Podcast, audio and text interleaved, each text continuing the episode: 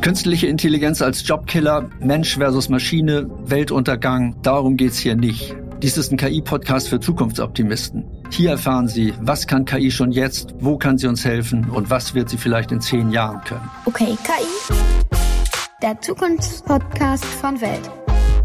Mein Name ist Klaus Bold, ich bin Wirtschaftsjournalist, Mitglied der Weltchefredaktion und KI-Optimist. Ich bin Verena Fink, KI-Expertin, Beraterin und Autorin. Und mein Name ist Chris Boos, KI-Unternehmer und Entwickler.